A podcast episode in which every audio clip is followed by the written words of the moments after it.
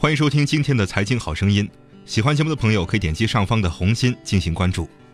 建设银行爆出大消息，近期网传建行的业务通知图片刷屏了。图片显示，从明年一月一号或十二月一号起，不允许再有阴阳合同了，因为要以网签备案合同价款和房屋评估价的最低值作为计算基数，确定房贷额度。首付贷、消费贷、信用卡套现等将被市场剔除，防止资金违规流向房地产。以前很多地方都采用阴阳合同，比如房子成交是五百万，银行可以按照五百万甚至更高给你评估，这样至少可以贷出三百五十万。现在如果按照国土局的合同，则总价可能是四百万，那银行只能贷出两百八十万来，所以相应的首付就增加了。网传图片是真的还是假的呢？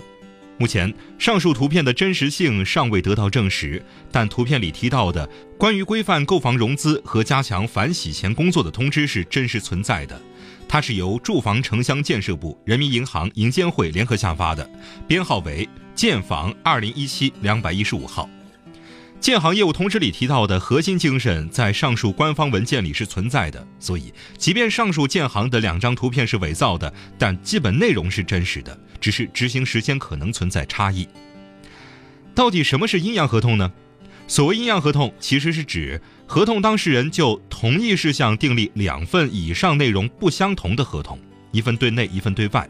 其中对外的一份并不是双方真实意思表示，而是以逃避国家税收等为目的。对内的一份则是双方真实意思表示，可以是书面或口头。阴阳合同是一种违规行为，在给当事人带来利益的同时，也预示着风险。对楼市有何影响呢？这个政策的实施将对楼市产生重大影响，它只影响二手房，基本上不影响新房。新房交易很简单，现在基本上是政府定价，每套新房价格在楼盘发售之前已经完成了审核备案。所以贷款的时候按照备案价就可以了，没有争议。二手房则不同，目前在二手房交易中存在四个价格：一、真实成交价；二、银行贷款时的评估价；三、合同备案价；四、政府评估价。由于房价变动很快，二手房交易又存在阴阳合同，其实政府银行搞不清楚真正的成交价。比如甲乙双方在深圳买卖一套一百平米的二手房，约定成交价是一千万元，但买方希望多贷点款，向银行提交的贷款申请上可能是一千两百万成交。如果银行配合或者有熟人疏通，往往可以做到。但为了避税，到房产登记部门提交的备案合同上是尽量少写的。如果可能，恨不得把成交价写成一分钱或者赠送。于是，政府就给每套旧房子设定一个官方评估价，便于在交易的时候计算税款，防止税款流失。通常情况下，政府会把评估价定低一些，一来让利于民，二来防止产生争议。一般来说，政府的评估价相当于市场价的七成左右，每年会调整一次到两次。目前在实际操作中，二手房的合同备案价和政府评估价逐渐合一了。除非是凶宅交易，真的是价格很低，这种情况下应该是可以审批的。按照最新的文件，买二手房的时候，通过做高评估价，最终降低实际首付比例，提高按揭比例的这种做法玩不转了。在上述四个价格里，政府评估价显然将成为最重要的交易基准。银行自己的评估价将消失，这事实上等于提高了二手房的首付比例。比如还是上面说的那套一百平米，实际成交价一千万的房子，假设政府评估价是七百五十万，这时候贷款的基准价格只能按照七百五十万计算，而不能按照一千万了。楼市调控将不喘气不歇脚，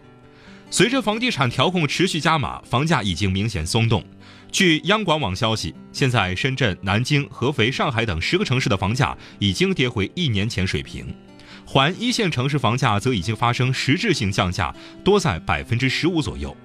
春江水暖鸭先知，房地产大佬们已经现知现觉地感受到了楼市的寒意。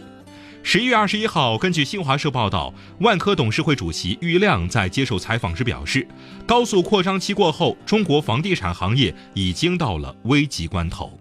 万科的掌门人这次突然高调唱衰房地产，并非心血来潮。早在今年三月下旬，正在各家房地产商卖房卖的手抽筋、赚钱赚得合不拢嘴的时候，万科就已经先知先觉地宣告，准备迎接楼市下跌。然而，国家调控的力度不会因为楼市短期变冷而减弱。这一点，从最近住房城乡建设部、国土资源部、中国人民银行召开的部分省市房地产工作座谈会可以捕捉到信息。这几家部委强调，楼市调控将不喘气、不歇脚，宜将胜勇追穷寇。